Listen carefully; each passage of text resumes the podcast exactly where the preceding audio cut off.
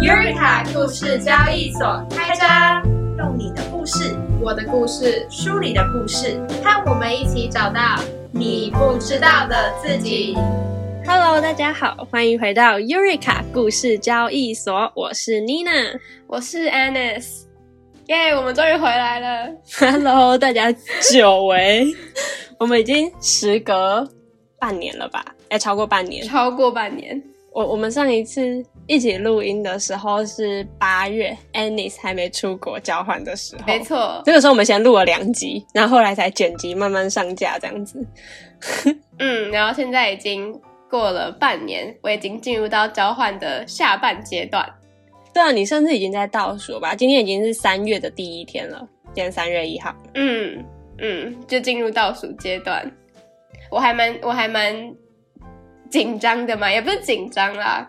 我还蛮喜欢在这里的生活，所以要回台湾，然后进入倒数阶段，反而会让我觉得有一点点焦虑，要回去。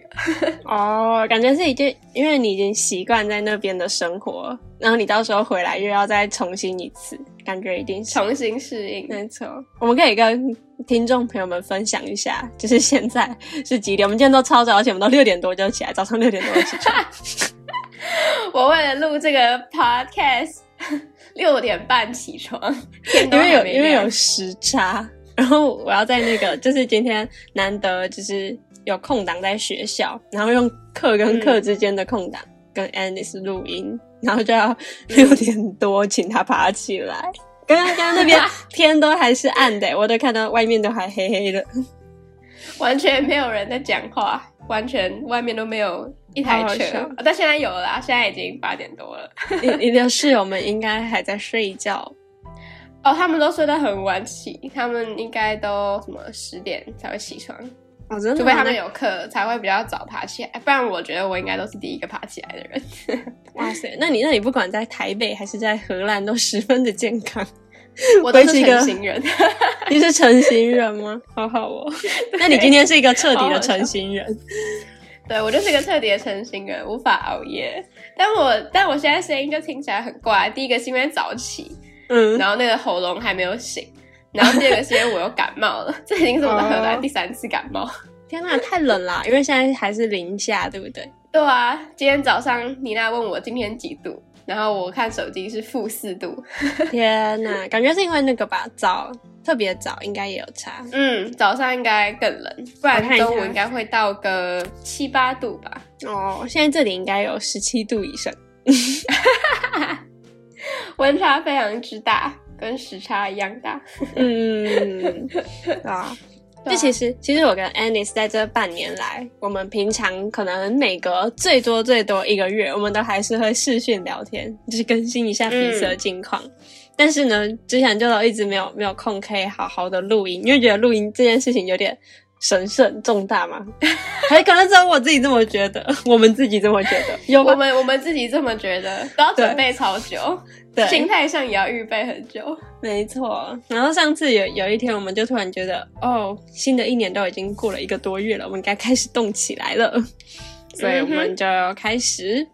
准备。讨论了一下，对录录这集。然后呢，平常在跟 Anis 聊天的时候，他也会跟我分享很多，就是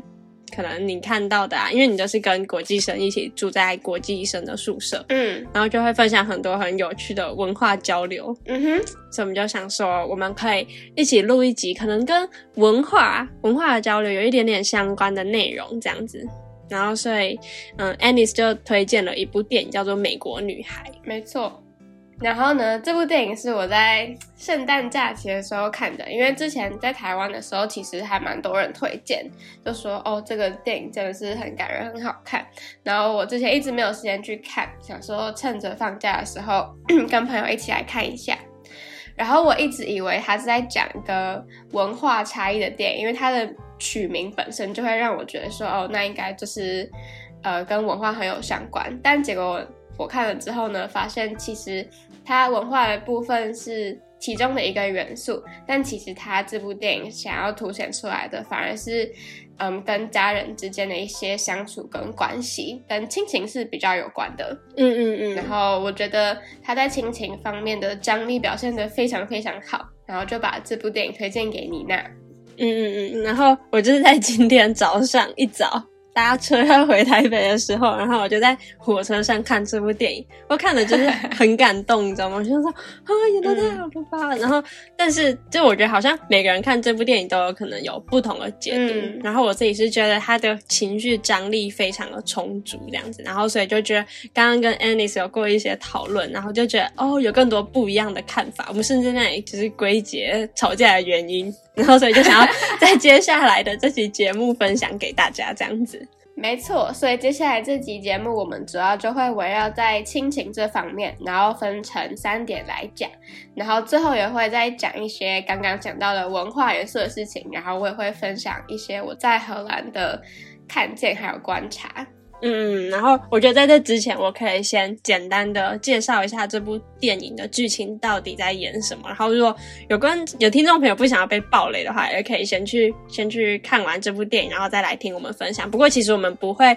就是很细部的去讨论每一个剧情的发展是什么，就是怎么发展的，而是我们会去。嗯，有更多就是我们自己的讨论出来的一些想法这样子。那总而言之呢，这部电影呢，最一开始的场景就是发生在机场，那就是有有一个妈妈，然后带着两个小女孩，一个应该已经国中了，然后应该是国一，然后另外一个小妹妹应该是才国小。中低年级之类，对对对，然后呢，就他就带两个女儿回来，然后是因为他得了乳癌，然后他之前是移民美国，在那边生活五年，然后带着两个女儿在那边生活，然后呢就回到台湾这样子，因为就是在美国医疗费很贵，就是可能负担不起，所以呢他就回来跟他的老公一起住这样子，那这样的。这样子的发展呢，对于两个小女孩来说，就会面临了很大的文化冲击，因为他们可能对他们来说，他们就是从小接受美国的文化还有教育，嗯，所以呢，可能会觉得自己就是一个美国学生这样子，所以呢，在回来台湾的时候，就面临了很大的那种冲击啊，然后可能他原本在美国的时候都是那种。自优生都拿第一名的，所有成绩都拿 A 加，但他回来可能就是真的是倒数，然后甚至会考不及格，还会就是他的故事年代是发生在那个二零零三年吧，SARS 的时候，对对对，然后那个时候什么和平医院封管是在这样子的情况下，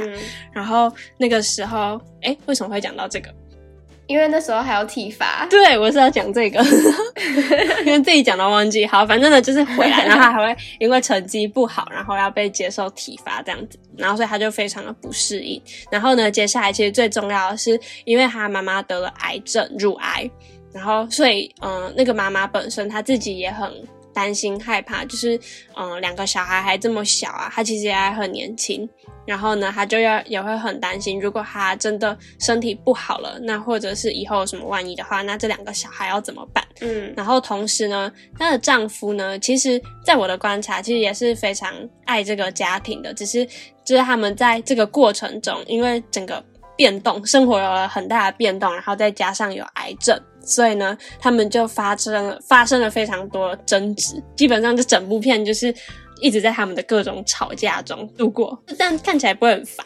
嗯，我看完之后就在想说，我好像看了很多吵架的画面，就是这部电影跟我想象的不太一样。嗯，然后怎么就在吵架中，好像就这样子结束了。但后来想想，我发现导演其实非常厉害，因为他每一个吵架其实都非常的有层次，然后把情绪埋得很好。所以，如果你深深去想，就仔细去想的话，就会发现，其实每一个角色背后都有他自己要跟别人吵架的那个理由在里面。然后他可能跟自己也有内心很多的挣扎跟冲突。嗯，这个电影的情节才会发生。就他其实每一个吵架的环节都张力铺的很好。对，然后感觉背后都是，就是他们每一次吵架的原因好像都有类似。就可能是因为很爱家人啊，或者是各种原因，但就是看起来又好像不一样。就他们有时候可能是夫妻在吵架，然后有时候可能是那个女主角美国女孩那个女孩在跟她的妈妈吵架。就其实，在那里面，我觉得最多是那个女孩跟她妈妈之间的故事的张力这样子，就还会一直觉得说她的妈妈好像做的不够好，然后呢，她。他又自己在学校面临，就是可能会有交朋友啊，或者是学习的压力，但是他不懂得怎么去表现他的这些问题，所以呢，他就他又觉得是因为他妈妈得癌症，所以他们才必须回到台湾，然后住在非常破旧的公寓这样子。因为当时就是整个经济很不好，即使他爸爸很努力赚钱了，但可能就只是还是只能暂时住在那间公寓里面，而且会住在那种破旧的小房子里面，也是因为他爸就是常年呐、也自己要出差，可能要去大陆工作啊等等的。对对对，所以才会就是家里都没有好好的修缮，就他们可能一回到那个家，然后就说，哎，到怎么都是壁癌这样子，然后那个小女孩说、嗯下雪了，然后就想说蛮有趣的，嗯，没有是必癌。是壁癌，很搞笑。对对对，反正就是大概是这部电影的发展，可以看 Anis 有没有想要补充的，然后我们我觉得等一下就可以跟大家分享我们讨论出来的一些我们的观察还有想法。我觉得我们可以分析一下，就是各个角色在电影当中，他们怎么样去呈现自己对这个家庭的爱。我们刚刚有讨论出来一个很重要的重点，就是爸爸跟小女孩偏向，呃，小女孩就是那个美国女孩，嗯那个国中的女生，嗯他们偏向把他们自己对，呃，这个家的爱隐藏的很深。嗯嗯，然后这反而导致他们讲出来的都是一些很尖锐的话，因为他们把自己的爱，然后那些担忧，然后都藏在自己的心中，就是没有办法显示出来，所以字里行间呈现出来的反而都是很一些很苦涩、很尖锐的语言，但其实他们内心底层是非常非常爱这个家的。嗯但是妈妈就呈现完全不一样的状态，可能也是因为她自己身心承受了很大的压力，然后回来也是因为她得了癌症，所以呢，她就把他对于他自己癌症的担忧，还有这个家的担忧，全部都显示出来给大家看，一直讲出来所有，观众也都可以对直接讲出来，然后观众都可以知道。但是这件事情也对小女孩跟爸爸造成了非常非常大的影响。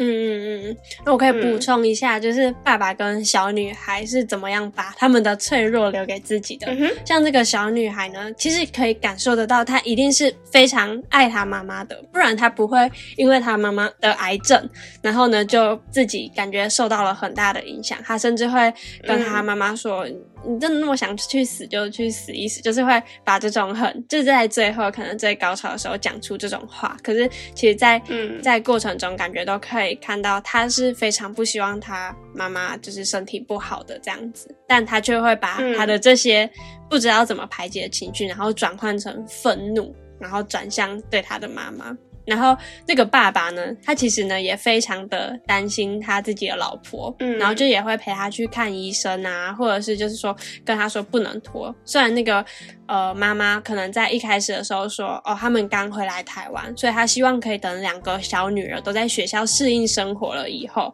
然后他再去化疗、再去治疗等等。但那个时候爸爸也都会很希望说他可以赶快治疗这样子。然后但是就是那个妈妈就会整天一直说自己得癌症啊要死啊这样这样，就是讲一些非常悲观的话。但是就其实爸爸自己内心也都是可以看得出来，他非常的担心啊、焦虑等等的，然后也会想要陪他老婆。就是想要陪他老婆，然后不要去出差这样子。但是呢，他对于嗯他老婆在跟他讲这些话的时候，他都直接叫他闭嘴，不要再讲了，或者是就叫他乐观一点，或者是什么他要去抽烟，就还会偏向于一种逃避问题的方式在面对他老婆。但这可能不是他老婆想要的。嗯，就是他感觉有点点在拖延吧，就是也不是拖延，就是说他觉得这件事情一定会有转机，就他嗯希望他表现出来是讲、表现出来是乐观的一面，因为他跟他的老婆就说哦你要乐观一点，所以他理所当然表现出来的也是要是乐观的心态，就觉得说一切到最后都会有好转，所以我们现在暂时就是做化疗，然后等待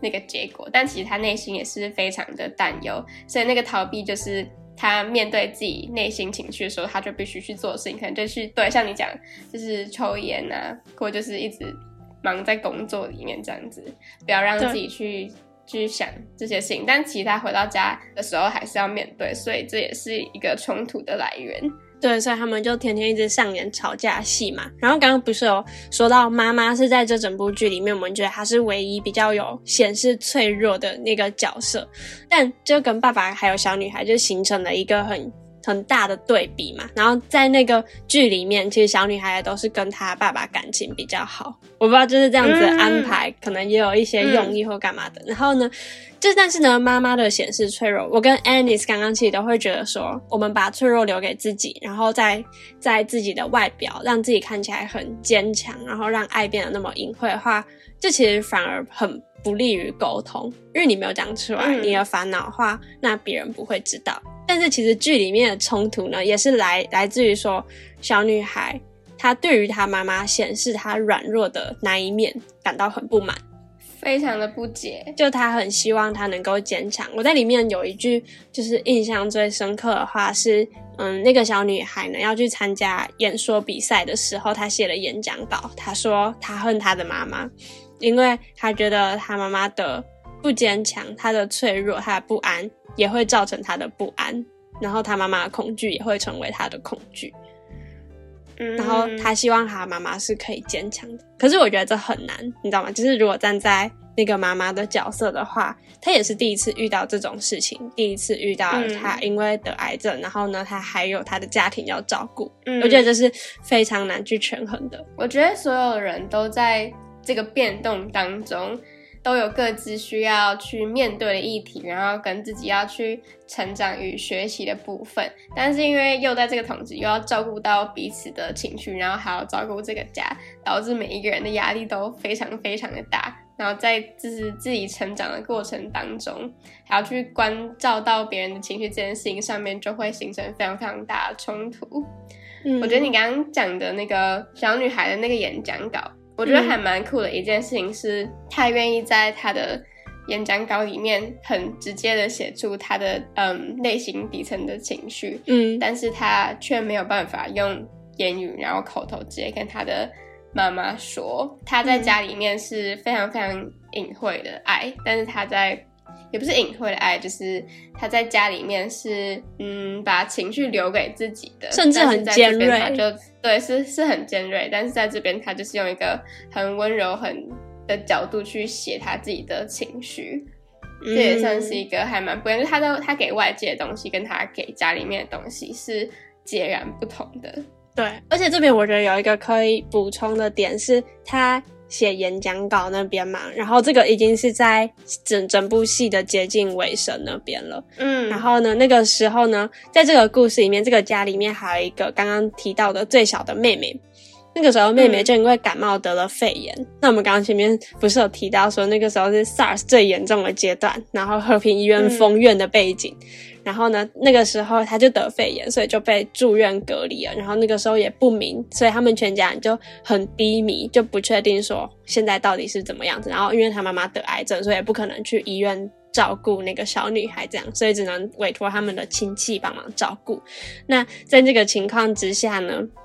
那个时候妈妈带妹妹去看看完医生回来的时候，就跟这个小女孩说：“哎，嗯。”什么待在家里就不要出门了，这样就有点像我们之前的那个最最严重的疫情期间，这样就不可以出门被传染。然后呢，那个时候呢，小女孩就说：“可是她后天有一个很严、很很重要的演讲。”然后他就说他一定要去，然后他也叫他妈妈要去这样子，因为他老师叫他要讲给他妈妈听，所以他可能已经好不容易鼓起勇气，然后邀请妈妈去参加这个演讲。虽然他妈妈就是不知道他可能要讲什么内容嘛，这样子。结果呢，他那个时候就是迎来了这个戏里面的最后一次最争，就是最严重的争吵。就他妈妈就跟他说：“你只爱你自己，就是很自私，都没有想到。”他这样子，就他妈妈跟这个小女孩这样子讲，然后所以小女孩本来在家里就很尖锐了嘛，就也很就是也讲了很糟糕的话，说什么叫他妈去死或干嘛，然后呢，所以他爸回来听到。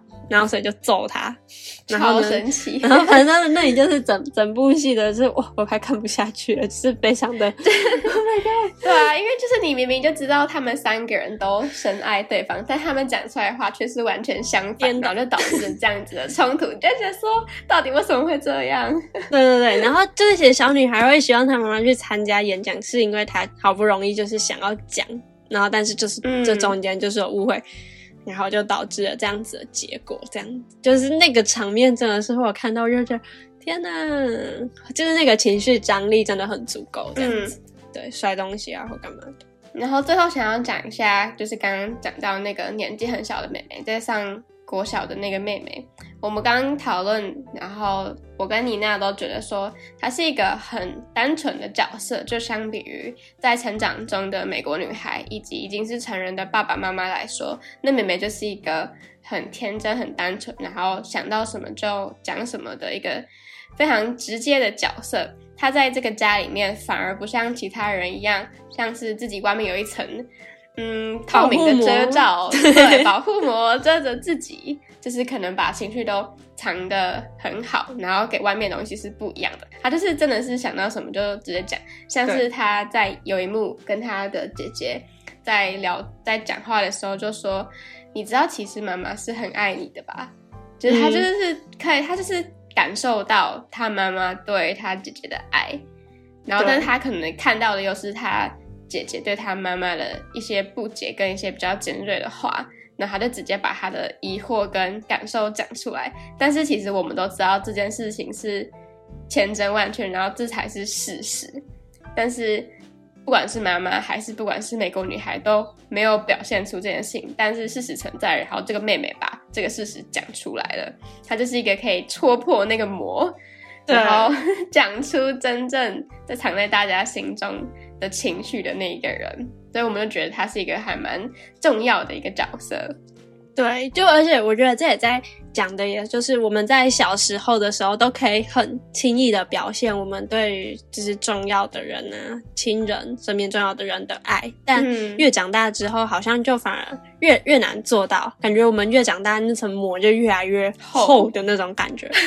对啊，就是例如说像你刚刚那样讲，就是他都会提出问题，就是他想什么就说什么。例如说一开始他妈妈罹患了癌症。其实爸爸还有那个小女孩，还有妈妈自己本身都没有人知道，就是最后他能不能顺利的活下来，化疗会不会成功等等的时候，嗯，然后真大家都不会把这件事情摊开来讲，甚至爸爸叫他要乐观，妈妈只困在自己的情绪里，觉得自己一定会死掉。但是妹妹那个时候就提出了一个问题，她就去问那个姐姐说。你觉得妈妈会死掉吗？就是他就是很单纯想到什么就讲什么，那这也是真的一个，就是他们每个人可能都会想要知道的疑问吧。就如果他们都有一个答案，那也就不用发生这些争吵了。嗯，然后妹妹就很直接把那个核心的问题，大家都在想，但是不愿意也不敢讲的问题，很直接的讲出来。对，那而且最后呢，这部剧呢，就是最后的结尾呢，就是这个妹妹。还好，他并没有得到 SARS，然后呢，他就康复了，所以他住院一个礼拜之后，就终于顺利出院了。然后，嗯，有一幕是那个爸爸就是要去接妹妹的时候，那他就自己在楼梯哭，这样子，就是相信他可能在这一阵子以来，一定也承受了非常巨大的压力，但他就是基于某种理由。他可能不能表现给他的家人看，嗯，就是他没有办法表现他的脆弱给他的家人看，所以他就独自承受，就只有在他一个人的时候，他才可以把这些压力给卸下来。但但我觉得这样的话就还蛮可惜的，就如果你不能对你身边最亲近的人释放你的情绪，嗯，我们等下我们等下可以讨论爱很隐晦这件事情，OK。然后我想要再补充最后一点是，我觉得。最后，我想再讲一下那个妹妹，因为最后他们家的人开始比较团结，然后感情慢慢变好，也是因为那个妹妹她就被误以为是 SARS，然后住院嘛，大家就很紧张，然后后来终于没事，然后出院，所以最后就是他们家的人开始有慢慢心态比较软化，然后我觉得这也很特别的事情是，就是。也是因为那个妹妹妹，所以导致这件事情有不一样的发展。就是讲真话的人，好像就是可以带成带给大家不一样的影响。我不知道，我我不知道是不是刻意导演可以放在这边，但我自己看下来会觉得说这是一个还蛮特别，然后我会注意到的设定。哦，而且我觉得，我觉得还有另外一层看法，可能是因为他就是一个他对于其他人。没有保留，他很爱他的家人，然后他就是表现出来这样子，所以才让他们可以有一个转机啊。嗯，我懂你的意思。嗯，就是其他人也会就是很真心的对待那个妹妹。对，没错，没错。对他爱就是也是不保留，因为他对其他人也是毫无保留的，就感觉还会比较容易被亲近，跟他很容易去亲近嗯他家里的其他人，这样对不是那么尖锐。对。然后接下来我们可以谈一下我们刚刚讲到的爱很隐晦这件事情。我觉得 这件事情在华人的就是家庭里面是很难被讲出来的。像嗯我其实也很少直接跟父母讲说，呃，我爱你什么的。就我们刚刚讲到一个很很很酷的事情是，感觉用英文会比中文还要容易一点嘛？对啊，英文就是很简单，就 I love you，就是可以可以讲出来。对，其实我之前就是我会写卡片给我爸妈，嗯，然后但是最后我其实都很常用英文写说 love you 或者是什么之类的，就是很我也是容易可以表达，非常嗯非常的容易可以表达。嗯，然后我们就觉得说这件事真的超级酷，就是光是在语言的语汇跟整个脉络里面，英文就已经是比较好表达的表达爱的方式了。嗯，我们刚刚就在想这之中的原因，我们觉得有两个可能的原因，一个就是可能就是西方文化就是比较直接，就是他们会很直接的表达自己的感受跟想法。我在看这部电影的时候，脑海里也会想到说，哎，这种情况会在就是西方社会也还会这样子嘛？就是在我的嗯想法里，就我会觉得可能就是在华人社会里面就会。就会又把爱又埋得更更深层一点，更深一点，对，然后第二个可能嗯原因是，有可能英文就不是我们平常使用的主对要，就不是我们的母语，所以我们就会觉得好像这样就算是包上了一层膜的感觉。嗯，对，因为它是反过来讲吧，就是因为我们想要包上一层膜，哦然后英文又比较直接，但就是英又不是我文这样子所以又对，然后又再把我上一层膜，所以我们就觉得我们可以这样子送出去。那这样也可以讲日文诶，可以啊，我其实觉得反而是第二语言的话，就是比较容易。包两层，对英文英文可能还可以直接看懂，然后日文、韩文要看更层久翻译一下。还还要拿还要拿手机开翻译，怎么突然变搞笑了？好笑，没有啦，反正回到爱很隐晦这个话题，嗯，就是我们本来在生活中表达爱的方式就已经很很隐晦，但是就这件事情，我们那时候就在想说，到底是好还是不好？就是在电影里面这件事情造成了非常非常多的问题，嗯。然后其实在生活生活中其实好像也是，就是没有直接讲出你自己的情绪，而是埋藏在心里面，然后可能用很隐晦的方式表达，反而会造成别人的误会。对啊，因为你可能会期待，会觉得别人 get 得到，嗯，但你如果别人没有 get 到的话，就就你只会自己陷在自己的那个圈圈里面，但可能就是你你身边很亲近的人，但他并不知道，嗯，然后觉得事情就会变得有点难以发展，或者是对对就不太好，就很常会变成一个吵架的原因吧。嗯因为你对别人是那样子看，可是如果你没有讲的话，他也不知道。然后如果你可能对他哪一边哪一个点有嗯比较不满意的话，你就会一直放在心里面。但是因为你没有讲，所以那人就不知道，然后就会呈现一个一直重复循环的状态。然后到最后爆发，你才讲，然后那个人才知道的话，就是你们已经浪费了非常非常多，其实可以重新好好相处的时间。对，就会变成一个很，我觉得很像恶性循环吧。就你不讲，嗯没有人知道；但对啊，你不讲，然后他就会觉得说，哦，那你为什么都不了解我？等等的。嗯我我觉得这个跟我们第二个想要谈的话题，其实也有一点点的相关。嗯就是我们第二个想要探讨的点，就是其实在这个电影里面有非常多的冲突，然后但是呢，嗯也可以看到说，这其实所有的冲突都是因为希望这个家可以更好，就是他们表达方式很尖锐，然后所以我们就在想，其实就是他们对亲人有很高很高的期待，嗯因为呢，在那那个美国女孩，那个小女孩呢，里面就有讲到一句话，我觉得她在跟她的同学在聊天的时候，但她同学其实很不懂说她到底在不爽他们家，她在不爽她妈妈什么事情这样子。然后这个小、嗯这个小女孩才说出了一句话说她觉得她妈妈可以做得更好。嗯所以我觉得这背后就代表着说，他其实对于他妈妈、他的亲人可能有着很高的期待，但当他妈妈可能因为得了癌症，然后呢，或者是因为他各种种种的理由，或者是他妈妈本来就不是他想象的那个样子，所以没有办法达到他自己想象的那个期待，那出现落差又不能好好沟通。的时候，然后就会造成非常严重的冲突。所以这我觉得这是嗯这个电影我们观察到一个我们觉得很重要的核心。嗯，我觉得我想要补充两个，第一个就是这个可以回到刚刚我们讲的那个妈妈把她脆弱的一面显示出来这件事情，因为、嗯就是因为她妈妈把脆弱的一面显示出来，然后小女孩对她妈妈的期待其实是一个比较坚强的角色，嗯。所以就在他的期待跟他看到的妈妈身上有所落差，所以才会造成这样子的一个冲突。嗯。然后第二个是他，嗯、那个妈妈对那个爸爸也是有很高的期待，就觉得说嗯他爸爸好像可以为这个家有更多的付出，例如说可能就是要学会怎么照顾这两个小女孩，嗯。然后要怎么让这个家变得更好，可能搬到一个更好的房子里面啊，嗯或是可以尽量多留在他们身边陪他们啊什么的。就是那个妈妈也会对这个爸爸有很高的期待，导致于他会有很多很多的压力。对对对，而且呢，就其实他们每个人都已经有各自的难处了。例如说，站在妈妈的角色，她已经要化疗，然后她还要有很多担心的事情，所以呢，他可能就没有办法达到小女孩期待的那个样子。嗯然后相对于呢，这个爸爸他可能也已经很努力了，他已经在妈妈可能去住院的期间，然后他还做饭啊给小孩子吃，然后或者是他也已经很努力的在赚钱了，所以他也是在各种很忙乱的事情中，然后已经尽量做到自己的最好了。所以在电影里面呢，也有讲到说，那如果这个已经是最好的他呢，就说不定他已经已经很费尽了各种的他的努力啊，然后把他已经最好的一面呈现给你了，但是因为你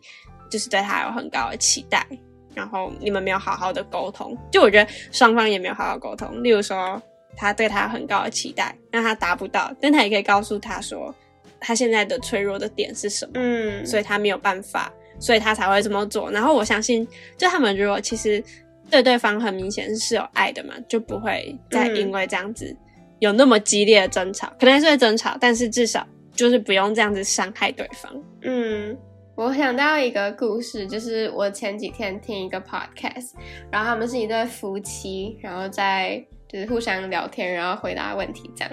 然后其中有一题就是他们讲到自己吵架的频率，他就说嗯他们其实非常非常常吵架，嗯但是他说他们就说他们也了解到会这样子一直吵，是因为他们内心底层知道自己完全离不开对方，就是你知道这个人对你来说重要程度非常非常的高，你的嗯生命就是紧紧的跟他绑在一起。也就是因为你知道这个人很重要，然后你非常非常的爱他，嗯所以你才会一直花时间愿意去跟他吵，然后嗯慢慢去磨合你们的想法，然后达到你们最好的平衡，因为你想要跟这个人一直一起走下去。太会说话了吧？对，然后把吵架变成这样吗？还有他把吵架变成一门艺术。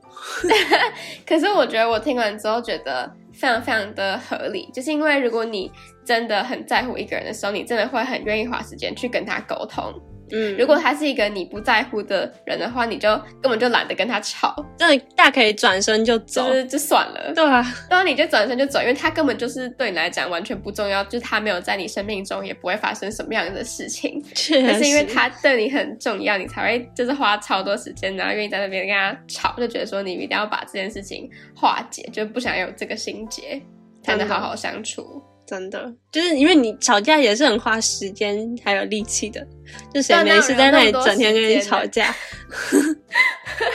真的，对啊，所以放到这个电影的情境里面，就是他们真的知道自己完全离不开对方，然后又有过多的过多的爱跟情绪，就会这样子一直吵架，嗯，要磨合彼此的想法。嗯，但我觉得这个前提也是要有一个，嗯，吵架要吵出一个结果嘛，不是争论谁对谁错，而是你们可能要有一个结论，说为什么会吵架，那就是心里真正的想法到底是什么，就不能是说哦好就吵，然后好就算了，就算双方都没有想要把自己的就是想法还有情绪感受好好的表现出来。就我觉得这种可能是短期之内会没事，但如果长期嗯。积压久了，那就会变成还是一样是一个恶性循环，就一样是你没有把真正的想法讲出来，那就是一个无效的嗯吵架。嗯，我也觉得，我觉得吵架就是只是就是一个比较激烈的沟通。然后我其实觉得大部分时间，你可以先就冷静一下，然后把你最真实的想法讲出来。我有听过一个讲法是，你要先说你的感受，嗯，再说你的想法。就是你觉得你被嗯那个人说的话，或是他做的事情，或是这个吵架本身，他怎么影响到你，然后你现在的感受是什么，然后你嗯才再开始讲说。你对这件事，你们在吵这件事的想法是什么？就它其实是分两层、两哦，个部分我知道的。，这是那个嗯非暴力沟通嘛？对对对对对，这样其实才嗯是一个更有效的沟通。不然你就困在那个情绪里面的话，你也没有办法好好的讲话。对，而且这个可以避免你讲出一些很伤人的话，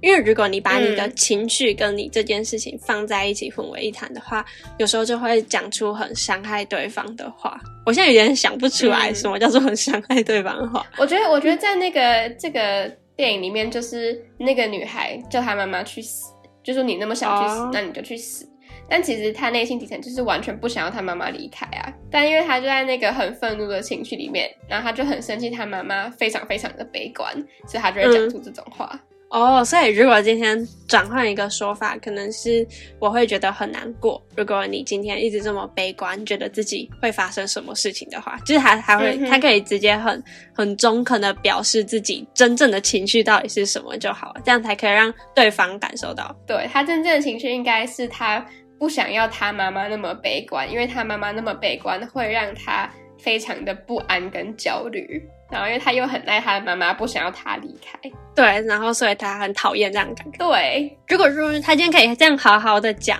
他妈妈也会感受到他的关爱，然后他也告诉他妈妈，他希望他可以怎么做，那说不定他们就可以有一个更好的沟通，这样子。对，但事实就是关键在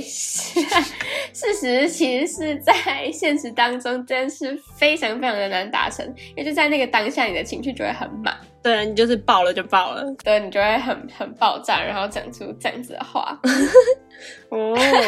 那我们应该要学习好好沟通。嗯，我们真的要学习好好沟通。然后我觉得可以学习的另外一件事情就是知道你为什么跟对方吵架。我刚刚跟你那样讨论出了三个我们觉得会发生冲突的原因，嗯嗯嗯可以跟大家分享一下。第一个原因就是因为你对对方有期待嘛，就是你期待对方可以做得更好。就 是我觉得这个是一个可能有七八成以上吵架的原因都来自这个，就甚至在电影里面，应该大部分的吵架原因都是因为就是他们希望每个人可以做到更好嘛，就是妈妈希望爸爸可以做得更好，小女孩希望妈妈可以做得更好，然后呢，所以他们才会发生这么多激烈的冲突，因为他们觉得达不到对方的期待。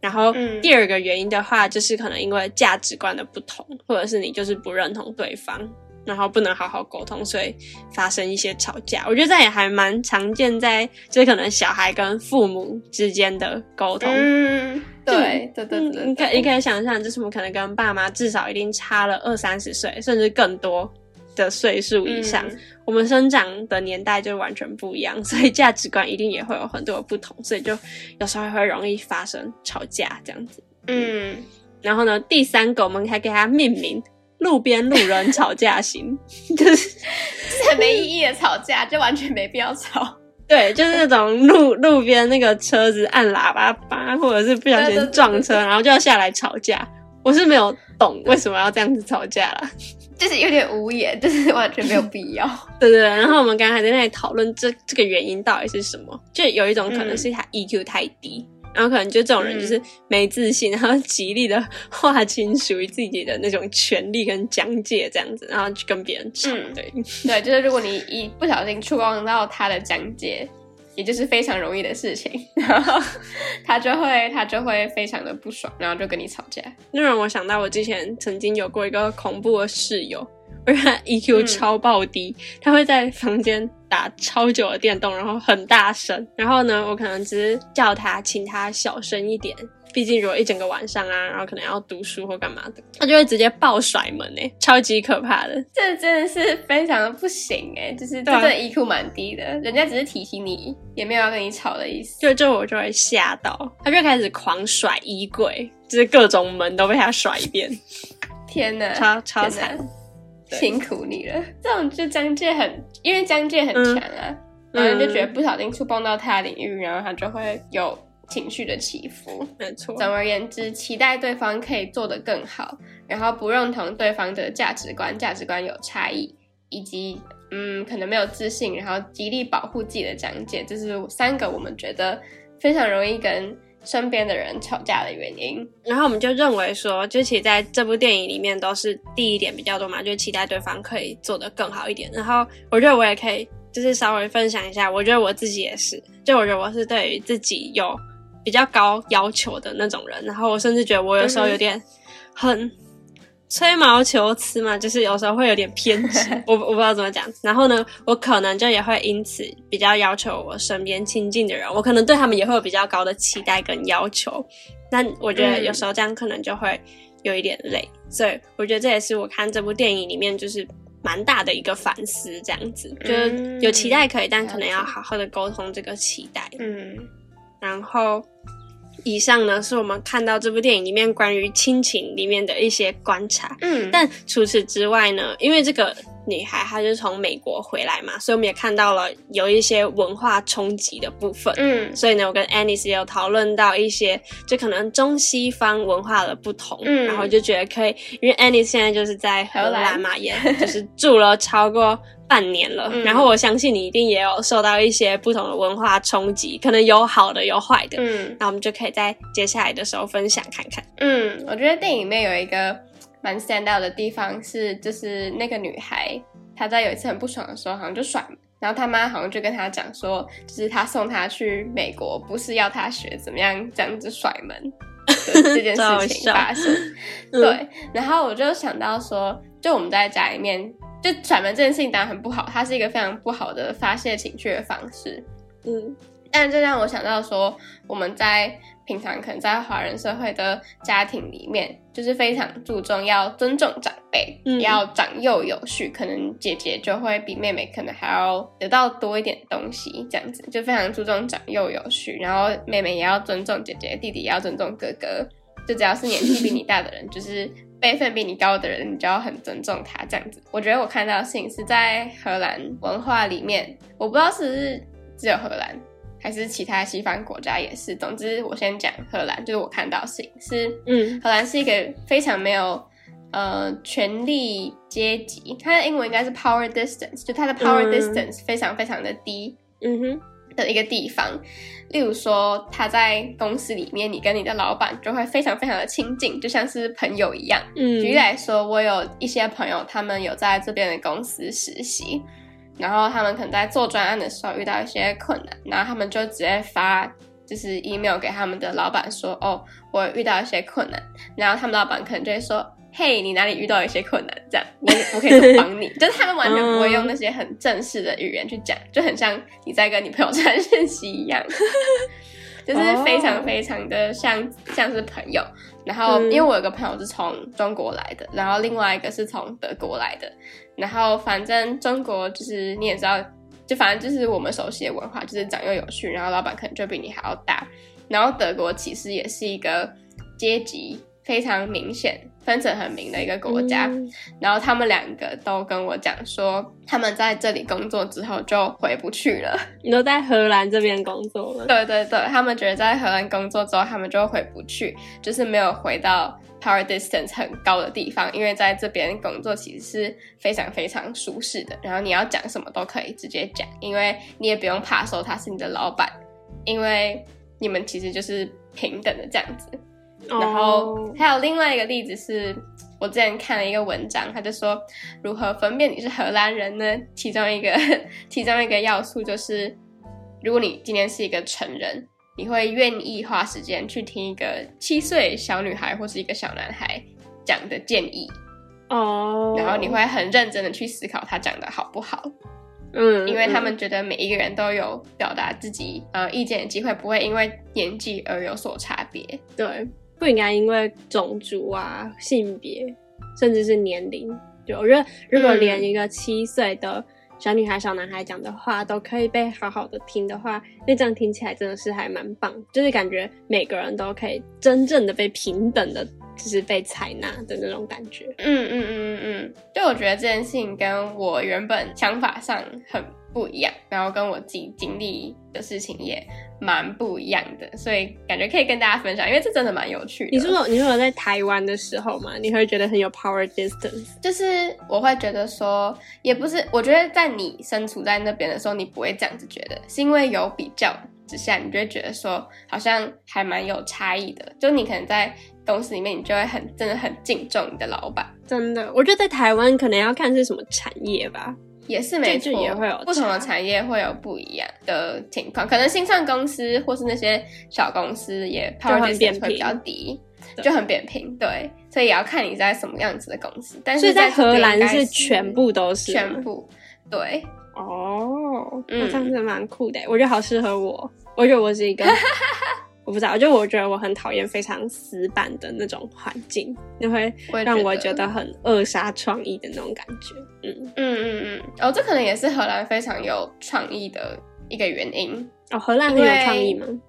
他的对他二零二一年他的那个创意世界排行榜好像是全球第四名的样子。哦哇，那很前面呢。嗯对，就第四还第六，我有点忘记，反正就是很前面的一个国家。哦因我觉得可能跟这个有关系，诶，那我很好奇第一名。好像是瑞典，哦，那好像也可以，嗯应该是蛮合理的，北欧国家。对。然后、我我觉得一个嗯跟公司这种 power distance 很低相关的一个原因，是因为呃我的德国朋友跟我讲说，他们就是在可能吃午餐的时间，你就有一个想法，然后你可能就跟你同桌的人分享，啊，你同桌人可能就是你老板的老板这样子，然后他可能就非常 approve 这个 idea，他就会去推动。嗯但是如果是在德国那种阶级比较明显的嗯文化下的话，他说你如果去跟你老板的老板讲了你的 idea，然后你的老板会非常的不爽，因为你没有经过他的同意，然后就嗯直接往上到更上层的地方，那他就会非常的不爽。然后因为上面的人，因为也是阶级很明显关系，所以他可能也没有办法直接去推动这件事情，所以可能觉得在某程某种程度上面扼杀创意。嗯，哦，好合理哦，这好有趣。我觉得蛮有趣的。嗯，就是感觉也感觉也会是一个考量，有没有要出国工作，或者是要在哪个国家工作，嗯需要考量的点。如果很在意嗯这方面的话，然后还有另外一个我想到的点是，就是在电影里面，我们刚刚讲到说，爸爸跟小女孩都把爱藏得很深、很隐晦。我觉得跟嗯嗯西方国家很不一样的事情，他们讲话是真的很直接。哦，荷兰啦，荷兰人讲话非常的直接。我来的第一天，也不是第一天，我来的第一堂课，我们上的就是荷兰文化，就我们上一堂课跟荷兰文化有关。然后上课的老师是一个比利时的老师，嗯，他就说，如果你讲同样的一句话，荷兰人如果讲那句话，哎，他们全部的意思就是 focus 在那句话上面，就你完全不需要想那句话以外的东西。但如果你在比利时的话，那你要表达意思就是百分之一百没有在那句话上面，就是怎么办？好像有？点难理解。就是荷兰人讲是就是，不是就是不是，但比利时人讲不是可能是是。哦 啊，为什么会这样子？连讲话都这样子？对，就是你要去猜那个语境，而且很像那种女小女生。对对，你要去猜那个语境，哦但是荷兰人完全没有这件事情，就他们讲什么就是什么，然后嗯直接的程度可能会，例如说你他今天做事情做的不好，然后他们就会直接跟你说，你这你这个做不好，这个不行，然后你上台报告的时候，老师会说这这个可以，这个这个不行，回去重做，我觉得还不错。但老师没有在批嗯，对，就是他没有在批评你这个人本身，然后你同才互评的时候，同学也不是在批评你，嗯，但是他们就只是就事论事，他们下课后还是可以跟你去 chill 去喝酒，嗯就是跟你一起出去玩。他们不是评断你这个人，而是你做的这件事情。哦，我觉得还不错，感觉还蛮有利于推动进步的嘛。我觉得我们常常在学校报告的时候，老师就会说：“哦，报告的很好，我有查很多资料。”但他都不会讲什么这组那组，或者是你负面的自己哪里可以做的更好的部分。对，嗯嗯嗯，我觉得这些很容易被隐藏，就是他们会要求说，例如说我们报告一定都会有 feedback，然后老师会规定说一定要讲好的，也一定要讲坏的。嗯，对啊，我觉得就是至少是要有用的评论。对对对，嗯，然后我自己觉得我经历一个超大的 culture shock，是我在上某一堂课的时候，嗯。我遇到一个非常 非常雷的组，那时候听了你讲很多，对我我我们交了超多次作业，然后他一个字都没有写，嗯。就从来没有写过。然后我们哎那个组是四个人，所以我们其他三个人呢，我们就寄信给老师，然后就说我们觉得因为他都没有做事，然后我们没有想要再跟他同一组的意思，然后他哪里哪里就是让我们觉得非常的不就是不行这样子。嗯。然后结果老师就回我们信说不行，他还是要在你们的组别里面。嗯。然后呢，我会召开一个 meeting，嗯。然后呢，你们就要当场跟他面对面，然后直接把你们所有的不爽跟他讲出来。就老师是荷兰人，超强，然后 我就直接觉得说这个压力真的超大。但是我们后来就真的做了，我们就就是我们是一个线上会议，然后老师就一个一个点名，就说好，你现在对着他讲，你对他有什么不满？你要把，你所有的情绪跟你所有的想法都对着他讲出来。而且我们那时候一开始很不好意思，还是对着老师讲，就说用第三人称，就说哦他怎么样怎么样，说他怎么样怎么怎么样。老师说不行，你要直接对着他说你怎么样真的假的？哇塞，真的 Oh 真的。然后我真的觉得这是我开过最 intense 的一场会议，但是我觉得我在当中学到很多，因为后来就是我觉得这件事在台湾绝对不可能发生，真的不可能，真的。因为那个人一定会走心。对，而且老师也不可能鼓励这种行为，我觉得不太可能。对，老师绝对不可能。嗯对，然后但是我们讲完之后，那个男生真的知道他自己做不好在哪里，所以他后来真的有改正。，Oh my god，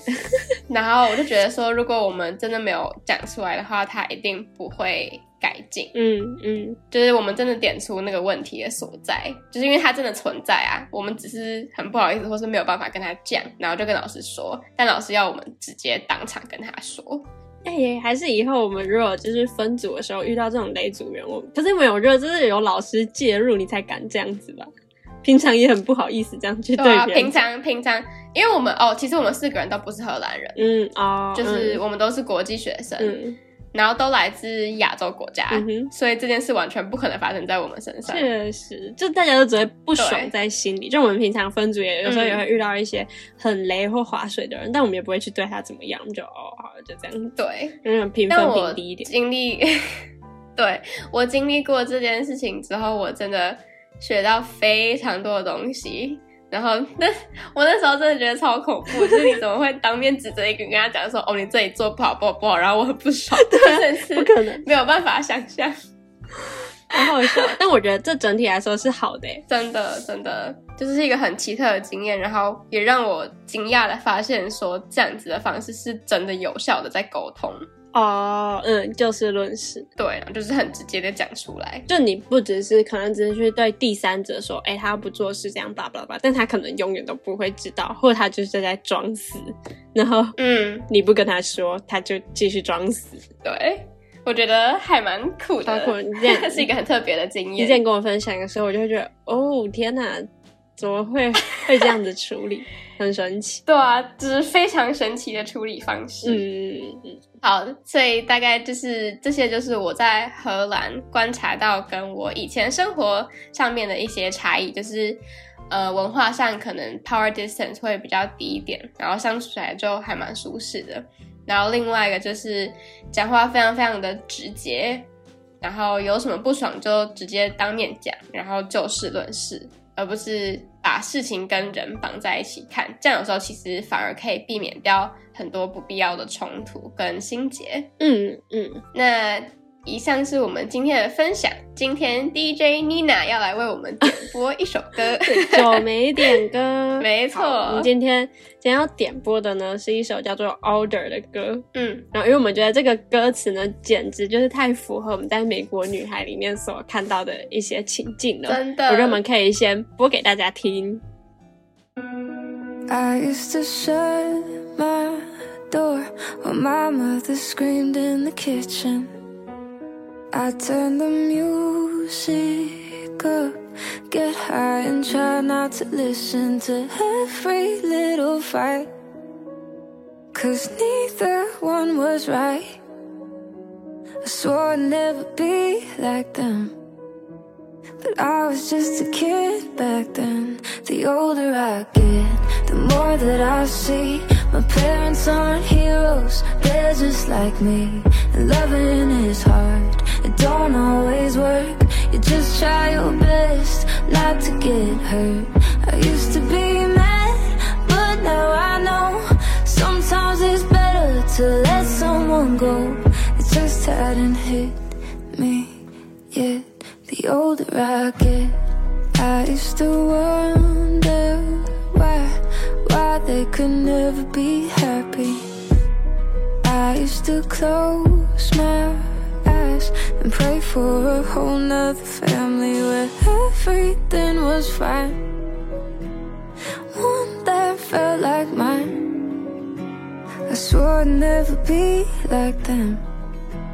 But I was just a kid back then. The older I get, the more that I see. My parents aren't heroes, they're just like me. And loving is hard, it don't always work. You just try your best not to get hurt. I used to be mad, but now I know. Sometimes it's better to let someone go. It just hadn't hit me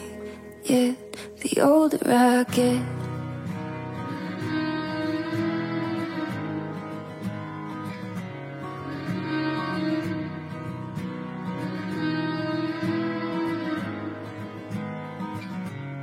The older I get, the more that I see. My parents aren't heroes, they're just like me. And loving is hard, it don't always work. You just try your best not to get hurt. I used to be mad, but now I know. Sometimes it's better to let someone go. It just hadn't hit me yet. The older I get.